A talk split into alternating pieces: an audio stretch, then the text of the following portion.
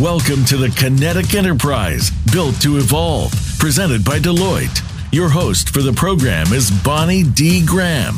This program will help set up your business for the future with topics centered on the four pillars of the Kinetic Enterprise. We'll focus on case studies and leading practices designed to move you to the next level. Now, here is Bonnie D. Graham.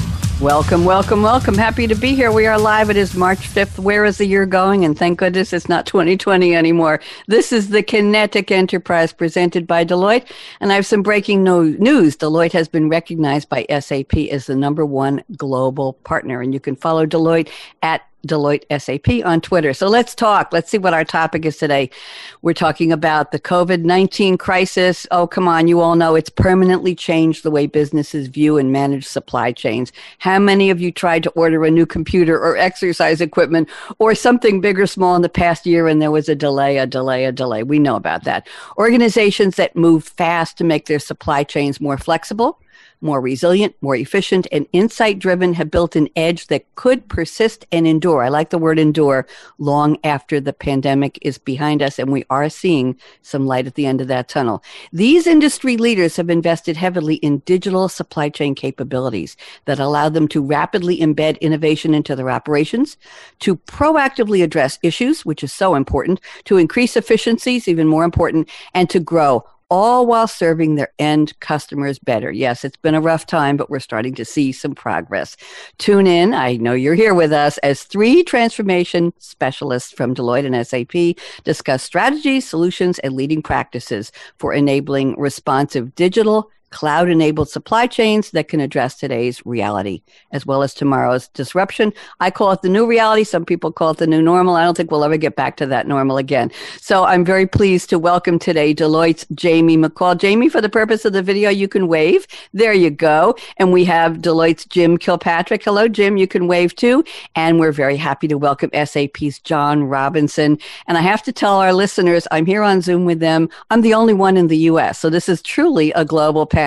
And the topic is the Kinetic Enterprise, accelerating transformation with digital supply chains. Yes, yes, yes. So let's get started. I'm pleased to ask him to introduce himself. Jamie McCall, would you do me the honor, please, of introducing yourself to our audience? Tell us a little bit about what you do at Deloitte. Where did you come from? How did you get to this point? And what's your passion for digital supply chain transformation? Acceleration, that's a big title. Jamie, I'm putting you on speaker view. Go ahead. Hey, morning, Bonnie. How are you? Thank you very much for having me too. So I'm Jamie McCall. I'm a director in our UK practice, specialising in SAP transformation of the supply chain. I've been with Deloitte for about the last 10 years, but it's all the supply chain's a journey I've been on for a lot longer. I actually started off as an operations graduate, running around warehouses, running down production lines, learning how to do production engineering and putting bits and pieces onto planes, before getting asked to join an SAP project and transitioning into the world of consultancy. And really, since I got there, it's been all about helping our clients improve their processes, using the best technologies we've got, often SAP, most often SAP for me, and moving on. And I think you said it right. I think the world has changed very quickly in the last year, and we're going to really ride the wave of that change as a society for the foreseeable future, and the supply chain is going to be at the heart of that. And I think that's what really excites me. You know, for the first time in a long, long time, we're seeing changes in the supply chain, not driven by cost cutting, but driven by what's happening in society and what our consumers really at the end of the day want and expect. And I think that's going to mean we're going to be doing some really interesting stuff, which we'll come on to talk to in the program. Thank you, Jamie. I hear optimism. I hear excitement in your voice, doing interesting things. And as far as what customers want, I don't know if anybody knows right now what they want or what they need, because we're still, aren't we, Jamie, in a stage of transition, of transformation. Things are reopening a little at a time. Some industries were very shut down. Some had to punt and become agile, digitally agile, if they had already done the work to be able to ride that wave of change. And now we're possibly seeing exciting and better and bigger. Thank you, Jamie. Great introduction. Jim Kilpatrick, happy to welcome you. You and I were on radio a couple of years ago together. I'm so happy to see you. I think this is the first time on Zoom, actually. Jim, would you do me the honor, please, of introducing yourself? And similarly, what's your take on the topic? A quick overview. Jim Kilpatrick. Yeah. Yeah, thanks, Bonnie. It was actually within the last year. It's just that with COVID, it's hard to figure out what day is what day, and so it feels like 2 years ago. But pleasure to be back, and my first time on Zoom, obviously. I am a partner in Deloitte based in Toronto, and I'm currently Deloitte's Global Supply Chain and Network Operations Leader. And I've been with Deloitte, I'm not sure if this is a badge of honor or embarrassment, but I've been with Deloitte now over 30 years, always focused on supply chain management. I got interested in the topic as an engineering undergrad, with an MBA. My father was in materials handling, so at the age of 16, when drafting was still done with T-squares and pencils, I helped my dad with warehouse layouts, on weekends, and started to learn about logistics. I spent a little bit of time, believe it or not, in Japan as I was going through my engineering degree, learning about just-in-time production techniques. And in my 30 years with Deloitte, I've seen a lot of waves. I started in Deloitte helping companies pick MRP2 systems. I saw the wave of re-engineering. I saw the e-business wave. And just prior to COVID, I said to many of my colleagues in a global meeting in Belgium, this is probably one of the most exciting times to be in supply chain, because the world is digitizing, supply chains are global, the types of capabilities that companies need in supply chain are critical to success. Little did I know, that COVID would disrupt a lot of things. But frankly, in looking back, I think a lot of what we were doing and we saw companies doing has been accelerated. And certainly it put the spotlight on the importance of supply chain management right up to the board level. And during COVID, you could say it was an interesting time coming in, but probably for many supply chains, there's never a more important time for supply chain managers to step up. And so I'm very passionate about the topic of supply chain management. I'm very excited about the types of things we are going to see coming out of this crisis. Thank you, Jim Kilpatrick. I was very intrigued and interested by your background with the T-squares. I will tell you quickly that I just found out recently that I'm an early woman in tech. I was a programmer back in the Key Punch days, back in the COBOL, before Honeywell bought Xerox, Sigma 6, CP5. And I just found my old COBOL book, the silver-covered handbook. And inside of it was a template that we used to use for different parts of making a program by hand. In other words, using a pencil and paper before we key punched the code, writing it out, and the different diagrams of how the flow chart would go. And I found that template. It's like a little, you draw the lines inside the squares and the boxes. So I'm thinking back to those days. Thank you very much, Jim. Really appreciate that backstory. John Robinson, I haven't met you until about 12 minutes ago, so I don't know an awful lot about you other than the bio you sent. I'd love to hear from you. What's your background? Why are you here as a specialist on this topic? John Robinson at SAP, welcome to you. Go ahead. Hi, Bonnie. Thanks for having me. My background at the moment, I'm a strategic client advisor in SAP's Digital Supply Chain Center of Excellence. But unlike the other guys, and again, I'm not sure if this is a good or a bad thing, Jim, I've only been with SAP for about 18 months. Prior to that, I spent 2 years with Ernst & Young as part of their global smart factory team. 6 years prior to that, I was with Atos as part of their global, I was responsible for the MES portfolio and part of the Industry 4 team at Atos. And then before that, I was with Wonderware, which is now part of Schneider Electric, again, in the MES SCADA level. And then before that, I was in manufacturing for about 10 years. So again, a bit like Jamie, I started in manufacturing, and my background is actually marketing. I'm not an IT or an engineer by background or an IT person in any way, shape or form, but I understand manufacturing. And I think the reason I've moved around so often in my career and taken the very unusual career path is I've always looked at things from a manufacturer's perspective rather than an IT or a technology perspective, which I think gives me a very sometimes challenging, makes it difficult for my career in terms of communicating with people. But again, that will probably come out during the call. So again, my background enables me to talk strategy at CXO level, talk IT with the CIO, OT with PLC or programmers, process engineers familiar with PNIDs and how to organize and design a factory, and also operational excellence. So things like to production system and lean, reliability engineering. I'm a total oddball in many respects, but glad to be here and give my very different view of things. Well, we like different views on things, John Robinson. So you came from marketing background, and look at how you talk about everything we're speaking about today. Thank you all for very interesting bios. I always think it's the backstories that lend themselves to making us engage, helping us engage our audiences. So thank you, gentlemen. Now it's the part of the show where I've asked my audience to send me, my listeners, to listen up for quotes. My guests have sent me quotes from movies, songs, TV shows, and one of them actually from the world of cycling. Jamie and I had an interesting conversation. He had a great quote, and he said, but it's not a TV show. It's not a movie. It's not a song. Can I use it? And I was so intrigued that I said yes. Jamie, I broke the rules for you. I hope you appreciate that. So Jamie has sent us a quote from Jens, Jens Voigt, Voigt. It's a trademark catchphrase. Jens Voigt, young man. I get to say that. He was born in 1971. That's a young man, right? German former professional road bicycle racer. And upon retirement, he became a cycling sports broadcast commentator. And he did wear the jersey for the Tour of France twice. So here we go. Here's the quote. When my legs hurt, I say, shut up, legs. Do what I tell you to do. I don't know what his voice sounds like, Jamie, so you've got to bail me out here. Jamie, what does this have to do with our topic? Go ahead. Yeah, it's an interesting one, right? So, you know, yep. I quite like to follow a few quotes, and you challenged me to come up with a quote in the one area that I don't really do very well in, which is movies and music.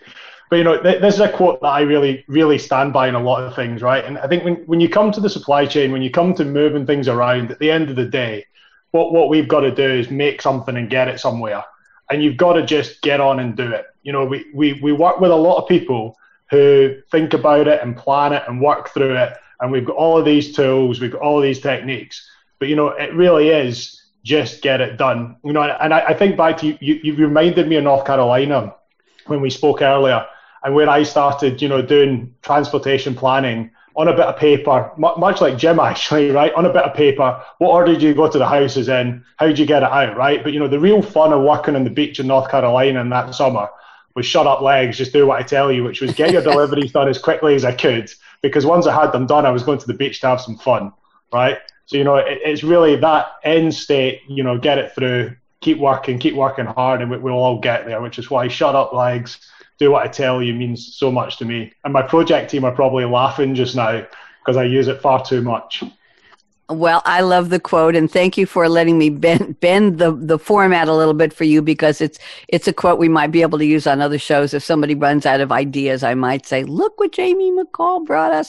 Thank you, Jamie. Really appreciate that. We are open-minded here on the Kinetic Enterprise. Let's go to Jim Kilpatrick. Jim has picked one of our favorite quotes from the movie Top Gun, 1986 American action drama, directed by Tony Scott and produced by Don Simpson. I didn't know there was a Don Simpson, and Jerry Bruckheimer. And the quote is stated, there's some great clips of this, Lieutenant Pete Maverick Mitchell, played by the one and only Tom Cruise, talking to Radar Intercept Officer LTJG Nick Goose Bradshaw, played by Anthony Edwards, who I remember from ER. Remember the hospital show ER years ago? Somebody nod, yes, maybe Jim does, in Top Gun. And it's a great quote. I feel the need for speed. Jim, relate this to our topic, please. Jim Kilpatrick. Yeah, Bonnie, I played by the rules. And a lot of quotes come to mind, not all applicable to business, obviously. And, you know, a quick Google search finds a lot of great quotes, but most of which I probably hadn't heard before I Googled them. This was one that, you know, obviously I've been saying probably for, what, 30 years now. I remember when I was living in Japan in 1988, Top Gun was still very popular there. And, you know, a lot of people went around saying these things. But, you know, I think in this environment, speed matters, right? And I think that we've seen an acceleration. You know, I've often thought that the clock speed of business processes weren't keeping up with the demands of supply chain. So think about the traditional monthly S&OP process where executives got together to understand what's going on in the market, the capability to supply. You know, do they have constraints? We've seen that speed up in COVID to weekly, if not daily, processes in some companies. And so I don't think it'll stay there. But how do we improve the speed of that process? You know, sometimes companies didn't see disruptions until days or weeks after they'd actually happened, especially up the extended supply chain.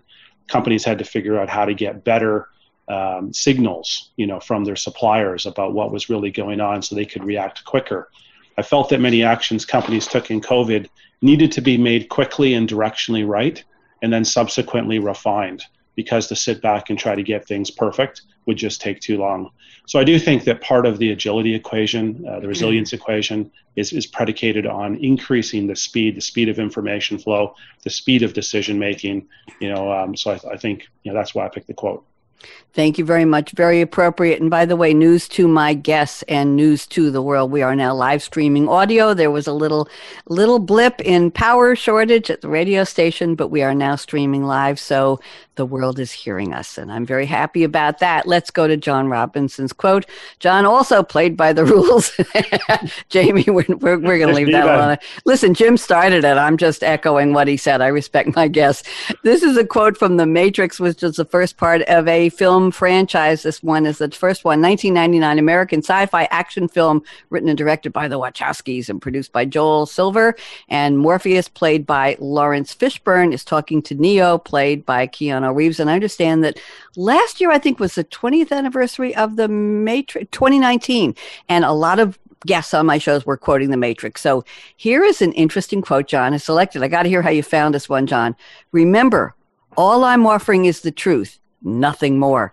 John Robinson, where'd this come from? Are you a big fan of The Matrix, or did you just look it up and tell us what it had to do with our topic? Go ahead. No, I'm not a huge fan of The Matrix necessarily, but I do remember that quote, and I like that quote. And the reason I've used the quote as well is the basic concept there is that most people see the world in a particular way. You see it through a certain lens, and you have a view of reality, which is obviously you believe is the correct way to see the world.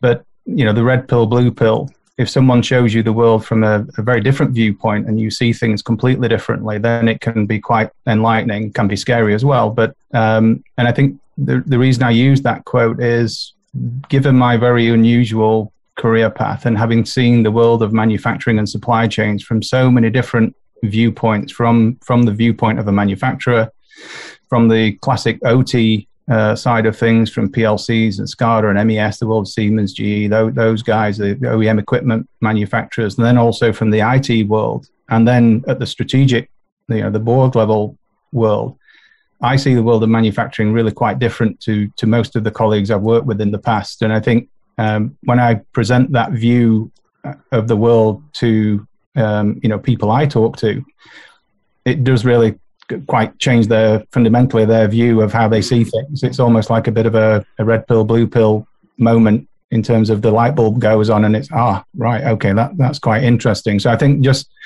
that's the reason I used the quote. It was, I have an opinion. I'm happy to share it, but I'm just offering an opinion. I'm not saying it's right or wrong. And that was the, when I is offering the truth, nothing more, then that's what I'd like to put forward again today in this podcast as well, is just an opinion, and see whether it has the same effect or not with the audience. John, that's what we're looking for. We're looking for POV. That's what these conversations are. And that's a great intro. Thank you, John. Thank you for the quote. Really appreciate that. That's another useful quote. If a guest on other shows has trouble finding one, I might suggest that. That could be one of our new favorites. We're going to start the formal roundtable portion of the show. And my guests have very appropriately sent me 4 statements each, discussion statements, in fully self-explainable format. I'm not interviewing them. I'm not asking questions. I'm going to pick one from each. So, Jamie McCall, I'm going to start out with one from you, statement number 1. We've already agreed in the chat behind the scenes that this is a good place to start. I'm going to read the statement just a little bit, and then I'm going to ask you to unpack it, just like they do on the news shows, Jamie.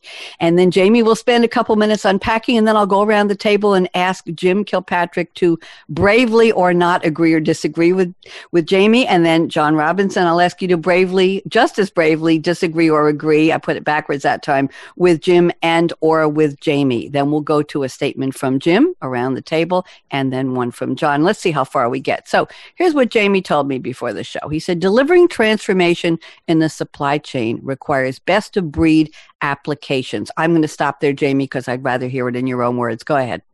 No, thank you, Bonnie. Yeah, so this is really where I've made my career over the last few years, and where I speak to a lot of companies at the moment, right, is the What IT should we put in? What should we use to do what we've got to do in the supply chain? And I think it's almost really simple for me, right? As a company, you've got to look to see what your USP is. What is it that you're going to market? Where are you making your money? And you really want to double down on that. And everything else you want to really take off-the-shelf product for. And it's really about looking at the package of products or the package of applications that you will use, how to simplify that IT landscape. So you'll hear me maybe later talk about the clean core and how we deliver out of it. But really looking to see where in that space, right, do you want to use the right product? And I think this is where a lot of companies and a lot of people I speak to really start to struggle, because they try to double down or they try to specialize in everything, when they would never do that at a management level of their business. They would look to their USP and drive it. And this will change, and this will change, I think, particularly as we move into the data-driven society that we're going into, right? We want to make it easy to move data around. So the majority of your data, you want to be able to share, you want to be able to connect, you want to be able to talk to other people with. But the bit that drives your business is the bit that you really need to protect. And the simplest view of all of this for me, right, is, and I've spent many years putting SAP products in, working out from the S4 core or the ECC core, but touching their periphery products, APO, EWM, etc., that you would drive. And you've got to decide when you're using that suite of products, do I want to use an off-the-shelf WM solution, warehouse management solution that would be, or do I want to really double down, specialize in it, take a specialist product, or do I want to develop further within the set of products I've got, or use a DevOps mindset to develop my own product to drive it? So we'll see some of the big transportation companies have got their very own transportation solutions. And whilst we see that drive forward that Jim mentioned and the speed we're going to move at, that's going to be a key decision for people to make. We can put off-the-shelf products in quickly. It takes us slightly longer to develop something specialist for someone. Thank you very much, Jamie. Good conversation starter. Let's go around the table. Jim Kilpatrick, agree or disagree? What do you think? Well, Jamie's my colleague, so I'm going to agree with him. But oh, don't be afraid. It's okay. I would say, I do agree. I would amplify a couple of things that Jamie was speaking to. And I think the first thing is to make sure that these decisions, supply chain decisions, technology, capability, and otherwise are made in the context of your strategy. So if you look at the choice cascade, what are your goals and aspirations as an organization? Where are you going to play? How are you going to win? And then how do you configure? And so where supply chain is critical to your competitive advantage, that's where you need to have world-class capability that are often supported by best of breed or custom systems. But you don't need to be world-class at everything, based on your business strategy. And so I wouldn't suggest that every element of supply chain needs to go out and be enabled by best-of-breed systems. It's where you create differentiation. I would also say that, in this day where we're embracing the concept of digital supply networks and visibility across the multi-tier supply chain, as we found with COVID, many of the disruptions were, in that extended supply network. There's a lot of brilliant applications on how to get information across the extended supply chain, improve visibility, make decisions leveraging AI and ML, facilitate collaborative workflows across parties on the issues that can't easily be resolved. There's a lot of work to be done where there's not applications today that exist. So we're seeing that leveraging cloud-based technologies and an ecosystem of different vendors to build out solutions is what a lot of companies are embracing right now. Thank you, Jim. Good insights. John Robinson, we'd love to get your POV. What do you think? Because you're here for POV, right? Point of view, opinion, educated. Yeah. Go ahead, John. What do you think?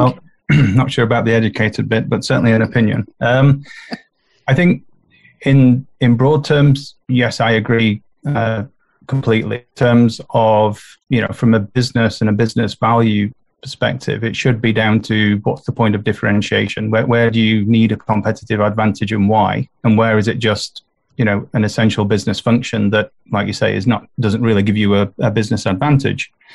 So you can take an off-the-shelf approach to that. So I think as long as the driving force behind it is around a point of differentiation. I would agree with a best of breed or and off the shelf where necessary. But just as another sort of point, which I mentioned in one of the articles that I first wrote when COVID came out, when the COVID crisis started, I think part of the reason why so many supply chains, when they were stress tested, failed was because there were too many best of breeds across the supply chain, too many different points of integration. And so if you go to best of breed across an entire supply chain landscape, then the level of back-end integration and the business real-time visibility and the ability to be agile and adapt to this type of crisis was found wanting in many cases. So I think in a sliding scale of emphasis of weight in the marketplace, I'd be probably moving more towards a configurable off the shelf, if at all possible, on a single platform, if at all possible, whether that's ours or anyone else's. I think just conceptually, if you have access to the information in a more real-time, faster speed, then you may not have the best solution in the world, but the advantage you get through the real-time visibility enables you as a business to be more agile. So I think in broad terms, yes, I'm certainly agreeing with the, and the transportation one was a great example. If that is your point, if that is your business, that is your point of differentiation, then an off-the-shelf transportation solution may not be fit for purpose for what you need, because that is your competitive advantage. But for a run-of-the-mill manufacturer where transportation is just a business function, then off-the-shelf may be good enough. Hopefully that makes sense. Yeah, thank you. Very interesting. Jamie, this was your topic. Would you like to chat back with your two colleagues on the panel? Yeah, no, I think I thought you said no there for a second. No. I think they've nailed it. It comes back to that. What's the USP part? What's the business strategy, and where am I trying to drive the USP from? As John says, we want more data. We want to get that visibility. We talk about the clean core a lot, getting that core SAP solution, which is what I try to deliver, to give people that fast real-time information. But, as Jim says, we need to do more and above that, and we need to drive that differentiation out into the market as well. So I think that's the point. And I think the real thing for me, and the reason I picked this statement, was because there's going to be a lot of transformation coming forward, and this is going to be a big topic, because people are going to want to do it quickly, which drives you towards COTS products, but they're going to have to keep that USP. And as John said, I completely agree, too many supply chains have too many best of breed solutions, which make them difficult to work with. And I think we'll move away from that. Thank you very much. John, there was one thing you said that, of everything I paid attention to, but one thing you said, there were too many best of breed solutions. John, can you tell us what happens when there are too many best of breed? How do you get to be the best? What gets to be the best? Is off the shelf going to be the best for that company? Is there a competition to be the best just because? Or can you just help me with that a little bit, John? Well, I think it's something I was going to touch on later in terms of system complexity, okay. And I always find it easier for my brain to understand analogies. And I think if you think to Formula One and a Formula One team and their overall results over a year, then there are many component parts to success. So there's the car, there's the engine, the gearbox, the aerodynamics, the driver, the pit team. It's their overall result at the end of the year is a combination of how all of those component parts work together. So again, you could have the best engine, the best driver, the best aerodynamics, and the best of breeds in certain areas, but it doesn't actually win the race or win the championship at the end of the year, because as individual component parts, they don't quite work together as a best of breed group. And again, there are multiple instances in sports where a team of non-superstars actually win the Super Bowl or win a major championship, and it's because they gel and work together in a more efficient way than a group of superstars who on the surface look like the best of breed, but actually they don't gel in quite the same way as a more efficient system. So again, it's about system design, system complexity, and the performance of the overall system rather than its individual component parts, if that makes sense. It does. Thank you. Didn't mean to pick on you, but I was intrigued with what you said. I like the sports analogies and racing as well. Jim Kilpatrick, I'm looking at your statement number 2. Let's go there next. Interesting points here. You say COVID-19 may be the event that finally pushes organizations to take supply chain risk management seriously. Jim, I'm going to stop there and let you unpack this for us. Go ahead. Yeah. Bonnie, supply chain risk management is not new. And the early days of COVID, I was always shocked how the common expression was, there's no playbook for this. Mm. In fact, even if you just look over, you know, a lot of people go back to the Japanese tsunami and earthquake as one of the major disruptions that they can remember, impacting the semiconductor supply chain. But even over the last year, you look at what's been going on, from trade wars to wildfires to social unrest, elements of war in certain parts of the country. There were a lot. You can add drought, you can go on and on, but there's a lot of different crises that companies have had to be managing. Yet for some reason, it feels like in fairly buoyant times, most organizations haven't really taken supply chain risk management seriously. They don't have, most organizations, in my experience, don't have a vice president of supply chain risk management. Mm. Most organizations haven't wargamed and simulated their supply chain and how they'd respond to a significant disruption. Most organizations embrace concepts like statistically set safety stock to buffer normal supply side and demand side variability, but they don't have strategic stockpiles to buffer against extreme events.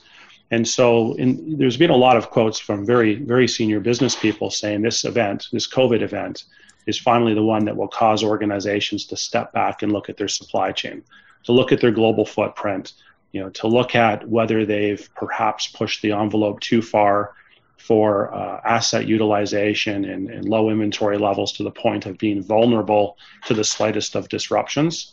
And mm-hmm. so that if you Google it, almost everybody is talking about supply chain resiliency now, and certainly there is a shift to resiliency. The pragmatist in me, though, would say that resiliency does come at a cost.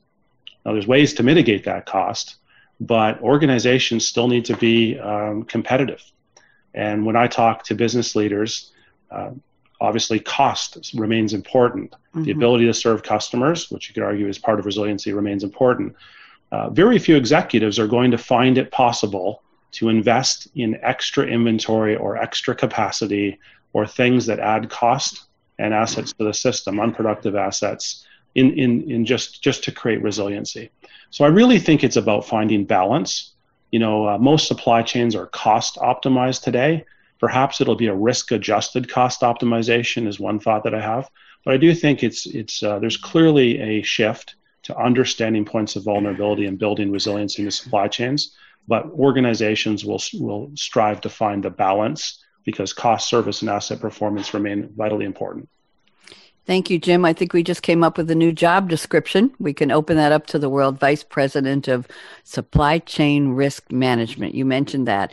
And there is no playbook. Isn't that interesting? Because there are ins and outs and ups and downs all the time. But when you get a major tsunami, we don't know what to do. Maybe they did. They just didn't focus on putting the pieces together. Let's go around the table. John Robinson, whether you know it or not, you are sitting virtually next to Mr. Jim Kilpatrick. So I'm going to ask you to agree or disagree on what Jim said, and then we'll get around to Jamie next. John, go ahead. No, I totally agree with Jim on this one. But as Jim pointed out, it's the resiliency challenge in terms of building in that resilience in terms of stocks and buffers and various other things is the other end of the scale to the cost side of things in terms of keeping those supply chains as lean as possible. And again, I think in normal operating times, we've tuned to the point where the level of variation, again, people would consider supply chain disruption pre-COVID with a plus or minus are very small. Mm-hmm. And obviously in the COVID crisis, the plus or minus was enormous. And that's the bit that stress tested. And as soon as that hit, it exposed how lean those supply chains were. But, Jim's also right. I don't know what the answer is yet in terms of the solution to this, because it's almost like an insurance policy. You don't value an insurance policy until you have a problem and your house floods and you need to claim on the insurance. So insurance is often, neglected, and, you get away with the bare minimum, and then, you regret not having it when you need it. But it's the same dilemma. It's how do you balance that need for that resilience? And I think that's where there's an opportunity to be creative, and also an opportunity for new business models to emerge.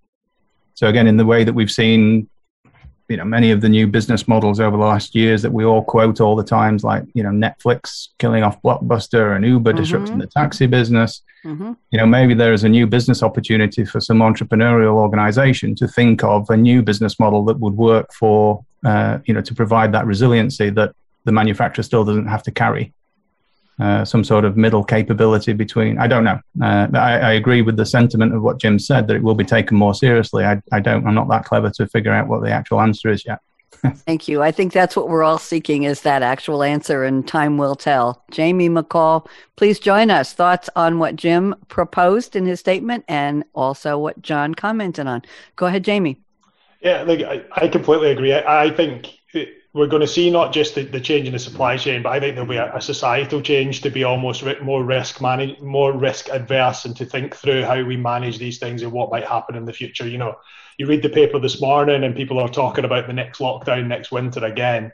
So I think that's going to fundamentally drive change in how we do our business. And I think that transformation, and I think, you know, the people I'm speaking to are already talking about what's that transformation going to look like and what's going to happen.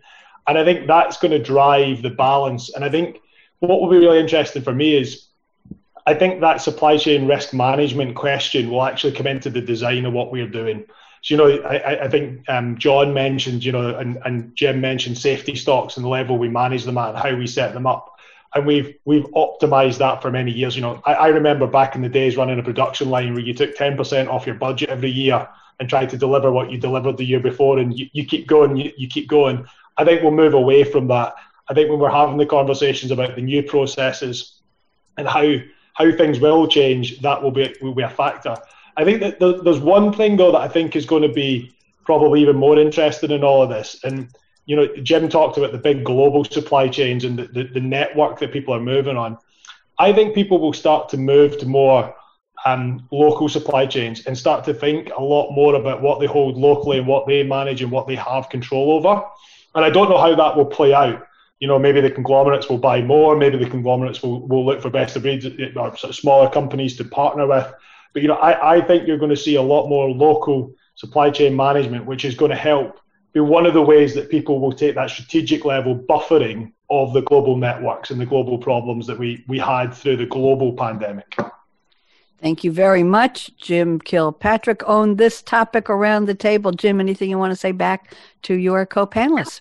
Yeah, so thanks for the comments, you know, John and Jamie. I think this is a topic that could probably use the whole hour. There's so many add-on comments that were made about the resetting of global supply chains, potentially the shift to regional or more local supply chains. You know, there's a lot to be said about getting the balance right and what is the right balance. You know, if I just use some of my speed comments from the earlier piece, I remember one organization, very large food company, as it was apparent that COVID might hit North America at that point in time, the top executives said, let's increase our inventory levels 20% across the board to make sure we've got buffers just in case America gets hit with COVID.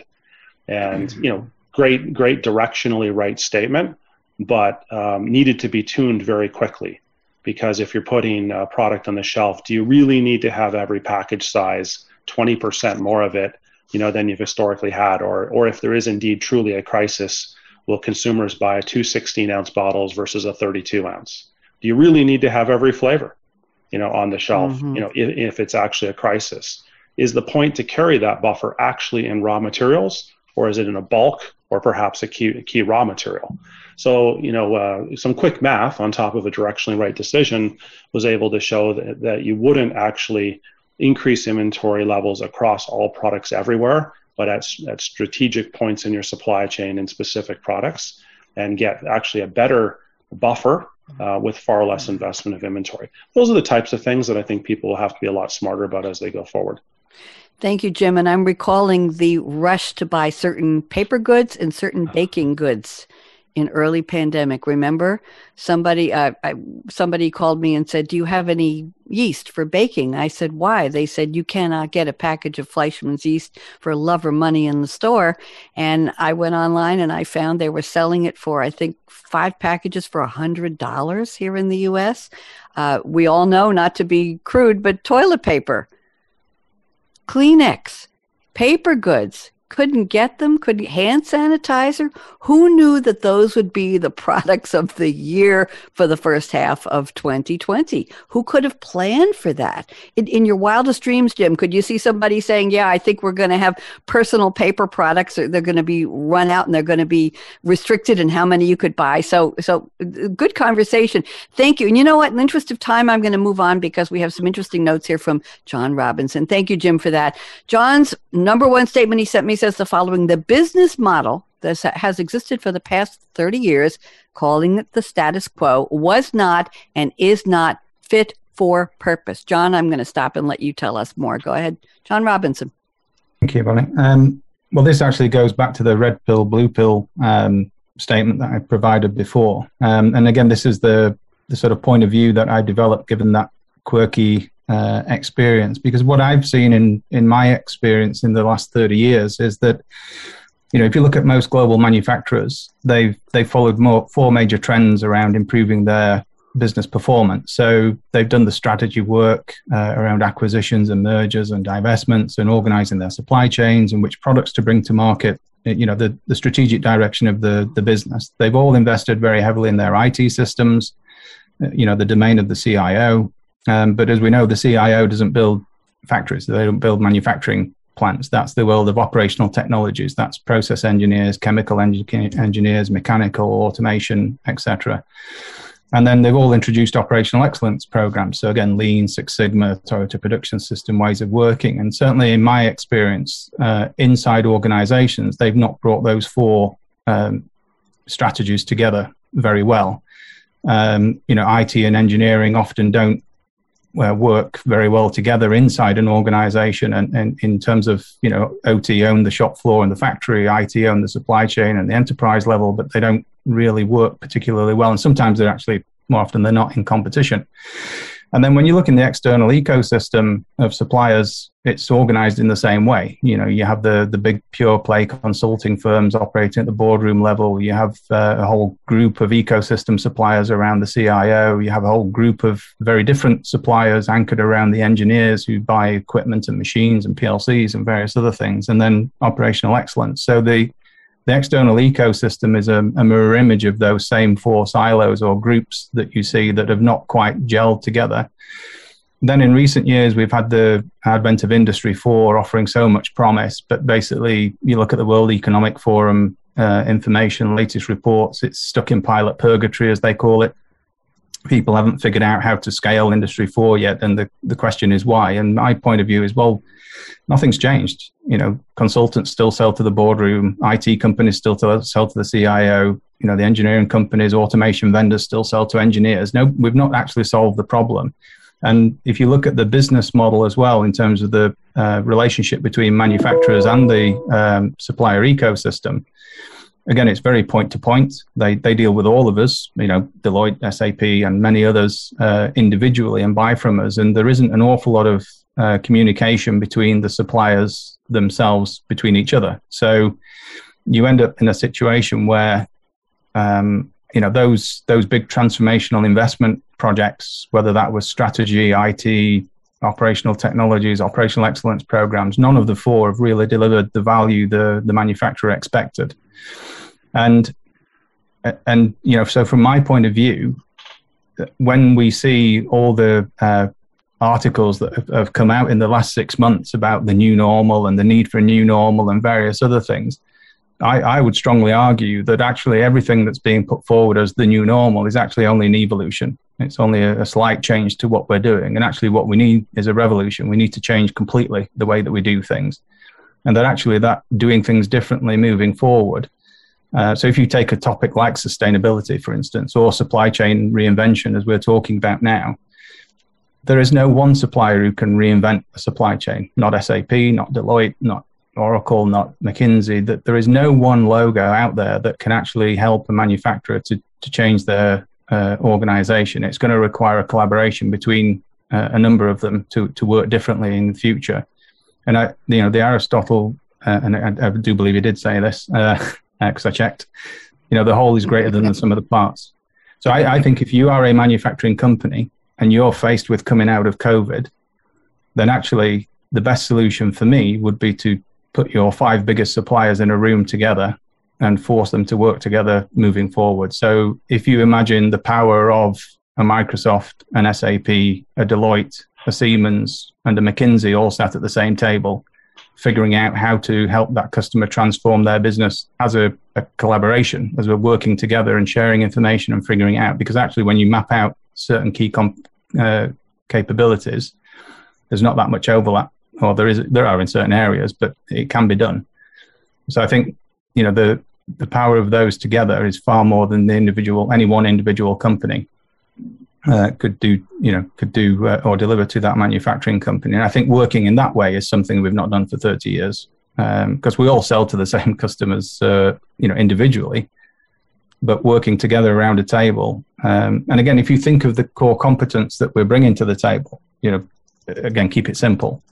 Microsoft in the role of a hyperscaler, SAP as the enterprise application vendor, Deloitte as the delivery company that will deliver all of this, Siemens as the automation company that provide all the factory level solutions, and McKinsey providing, I don't know, some high level, manufacturing consulting capability in those roles, then those 5 together are far more powerful than any one of them individually. And I think that would be a total change to the way that we work at the moment. And that's the sort of red pill, blue pill. You know, when you think of how we work for the last 30 years, it doesn't work.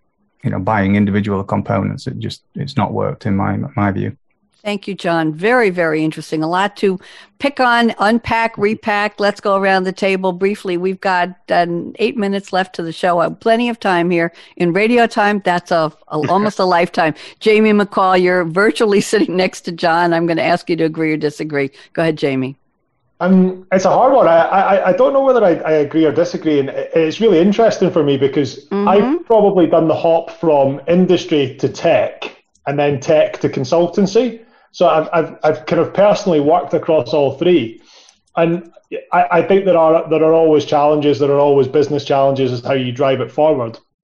I actually wonder if it will be a slightly different thing which will drive the change and which will drive that coming together, which is, I think we're seeing a bit of a change in manufacturing companies in particular, where they may have had an older generation of workers. You know, a lot of what I did at the beginning of my career was replacing what was there, right? You know, I might have been putting onto technology, but it was taking paper and putting onto tech. And I was talking to a colleague about this the other day there in the asset management and the maintenance space.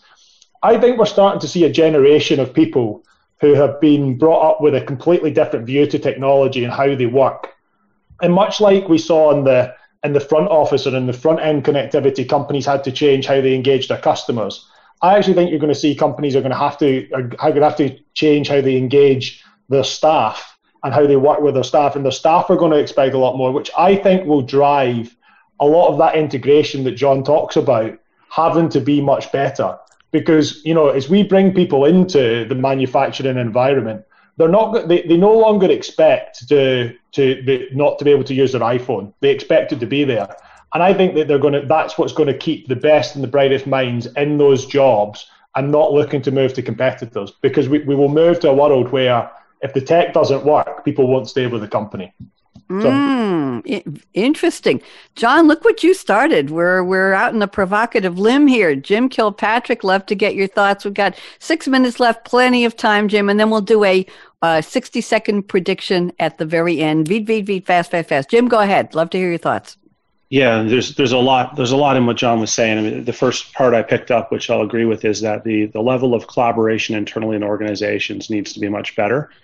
I think, sales and marketing, operations often blames them for executing new product launches or promotions they weren't prepared for. Sales and marketing will blame operations for not being responsive enough, or not having inventory in the right place. People like to blame back and forth between the IT systems and the quality of data, but much of that data is owned by business people. So there's sort of some natural tension in many organizations. What I liked about seeing organizations change during COVID is that to survive, and in some cases thrive, like a toilet paper company, there was a hyper degree of collaboration internally as marketplaces and channels were disrupted significantly, as volume shifted from one channel to another, like food service to retail, you know, as suppliers were disrupted, as marketplaces were totally shut down, as borders closed, there was a hyper degree of internal collaboration. And we need to find ways to keep a lot of what was done then, you know, continuing on well beyond COVID.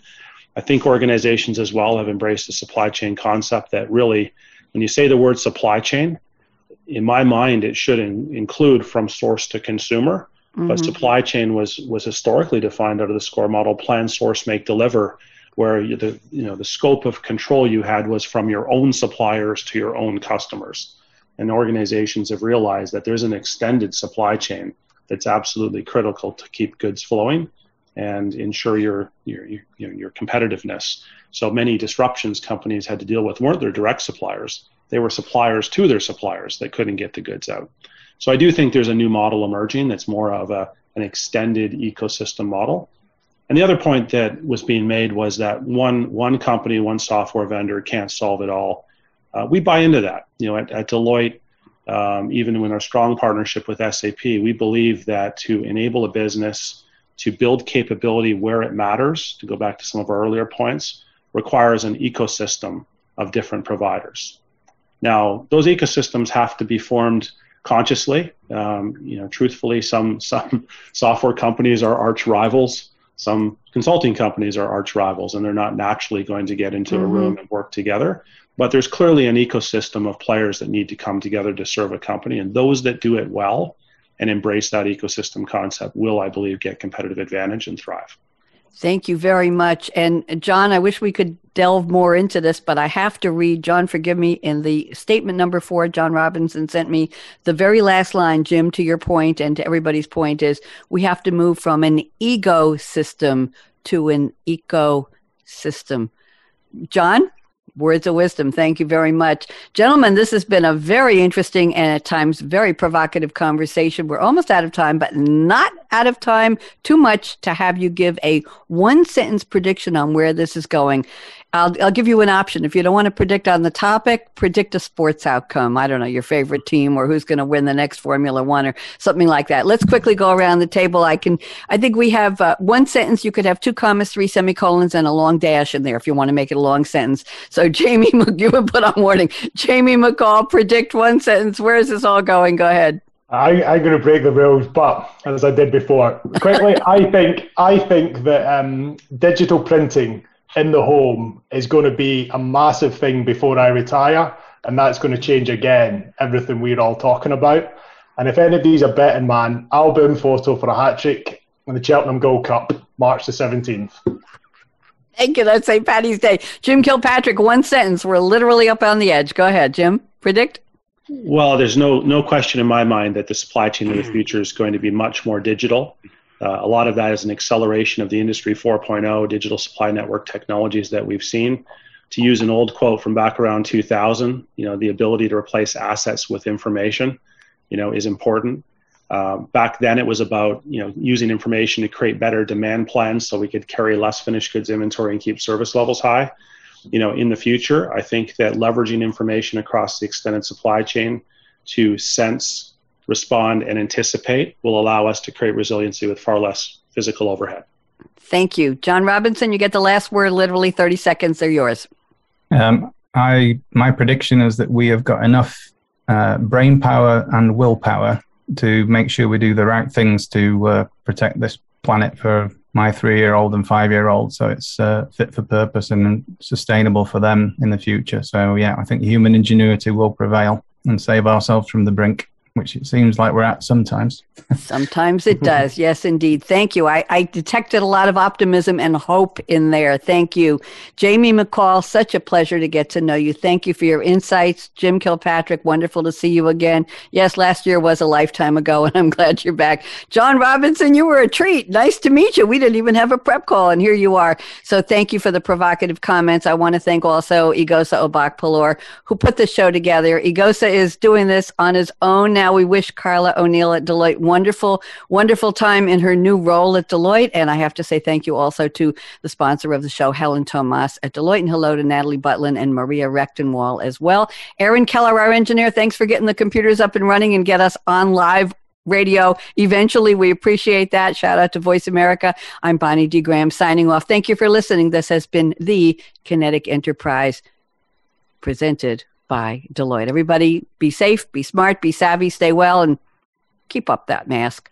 Bye-bye. Wave goodbye, everybody. Take care. Thank you for listening to the Kinetic Enterprise, Built to Evolve, presented by Deloitte. Be sure to join host Bonnie D. Graham next Friday at 6 a.m. Pacific Time and 9 a.m. Eastern Time on the Voice America Business Channel. Deloitte can help you reimagine everything in order to get the most out of your SAP investments and position your business for tomorrow's demands. Learn more at Deloitte.com/SAP. This program is copyright Deloitte Development, LLC. All rights reserved.